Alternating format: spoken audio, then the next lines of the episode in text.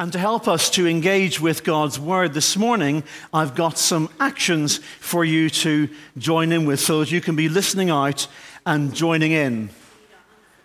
Are you okay with that? So, anytime in our reading I come to the word stone, would you make a, make a stone shape with your fist? Anytime that I say you, will you point forwards? You point you. Anytime that God gets a mention, or Jesus, or I think a few times it actually just says him, but it means Jesus, let's point upwards, thinking of heaven. Yeah? God, Jesus, him. Whenever I say build or that sort of a word, we're taking the stones and we're placing the bricks on top of each other to build. When I talk about declaring something, then put your hands to your mouth as if you're shouting it out.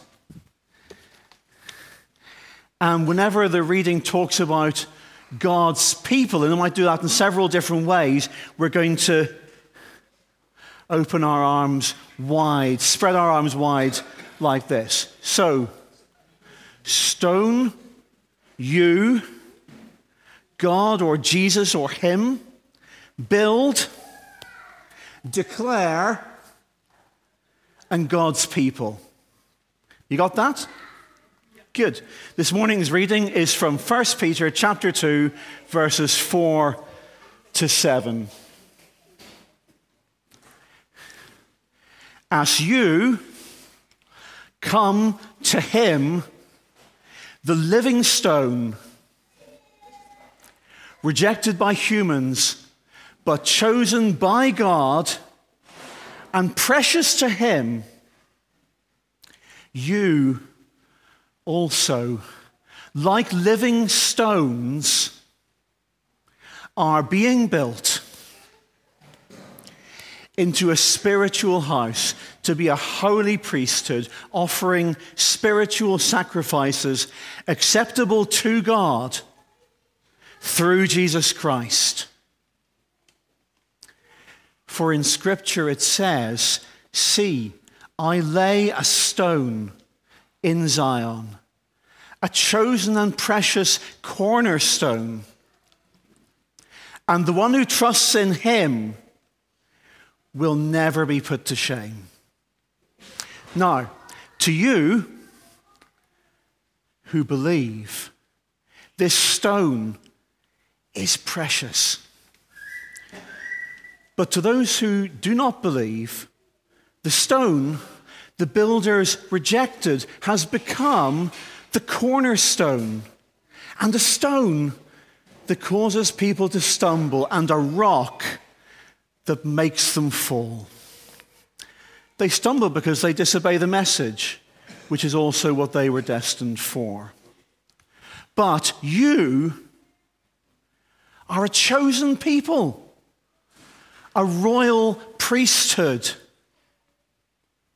a holy nation, God's special possession, that you may declare the praises of Him who called you out of darkness into his wonderful light. Once you were not a people, but now you are the people of God. Once you had not received mercy, but now you have received mercy. This is the word of the Lord. Thanks be to God. So, uh, this morning we're thinking about how God wants uh, His church, uh, which the song reminded us is us, His people, to be uh, different. If you're upstairs, you might want to come downstairs so you can feel like you're fully joining in uh, with things. Anyone of any age can come downstairs, there's plenty of space. Um, and I thought we'd begin uh, with a little exercise to see how good you are at identifying some different uh, everyday sights when they're really uh, close up. So, what's going to happen is on the screen, a close up picture is going to appear, and you need to shout out what you think it is. Okay, so the first one an apple. You're good. I should have made them more difficult. Okay, what about this one?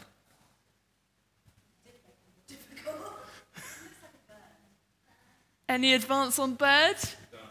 A duck. There we go. Okay, um, what about this one? I definitely should have made them more difficult. There we go, there's the answer. What about this one? I've heard car and TV. Anyone else said anything else? Did someone say phone? It is a mobile phone. Um, what about this one?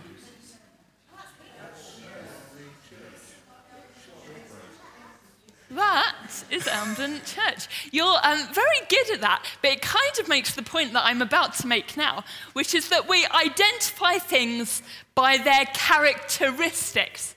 An apple and a banana, they're both found in the fruit bowl, but an apple is different from a banana. It's got a different shape, it's got that round shape, it's got different color, that red color, it's got a firm texture.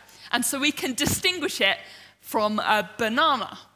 A duck and a fish are both found in the lake, but the duck has characteristics that meant even really close up, you were able to identify it. And our Bible reading this morning is about what makes the church different, about the characteristics of the church and how it's different from the society we live in. And that song really helpfully reminded us that the church is all of us. Brick after brick, God is building his people, uh, the church, into the people he wants us to be. And I don't know if you heard that phrase right at the beginning of the reading when we were doing those actions, where Jesus and us, we were both described as, well, Jesus was described as a living stone, and we were described as living stones. Does anyone remember that phrase? Now, that's an interesting kind of phrase because I don't know about you, but all the stones I've ever seen have been very much not alive. Can you imagine if the stones in our church building were alive? We'd become a church without walls without even intending to be. A living stone is radically different from a regular stone. And so, by describing Christ as the living stone and us Christians as living stones, Peter, who wrote this letter, is pointing out just how different Christ is and how different we as Christ followers are called to be. A living stone is something that should be dead and has made, been made alive. And when we follow Christ, we follow a Savior who died and who rose again, conquering sin and death and all that celebrate, separates us from God. And that's something to celebrate. The church is different from any other group of people because it has Christ as its solid foundation. We're going to need to remember the actions from the reading. Can we remember the stone action? Christ is its solid foundation, unchanging, unshakable. And yet, whilst having that unchanging, unshakable foundation, it's simultaneously alive. We're God's people being built, like the song uh, reminding us. As Christians, we have new life in Christ because of the death and resurrection of Jesus. And so we're going to pick up three actions from the Bible reading to help us remember three points about how the church is different.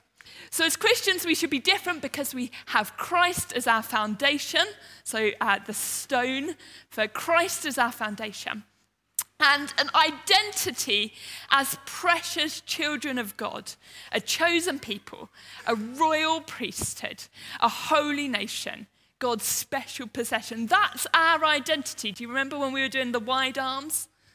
A chosen people, a royal priesthood, a holy nation, God's special possession.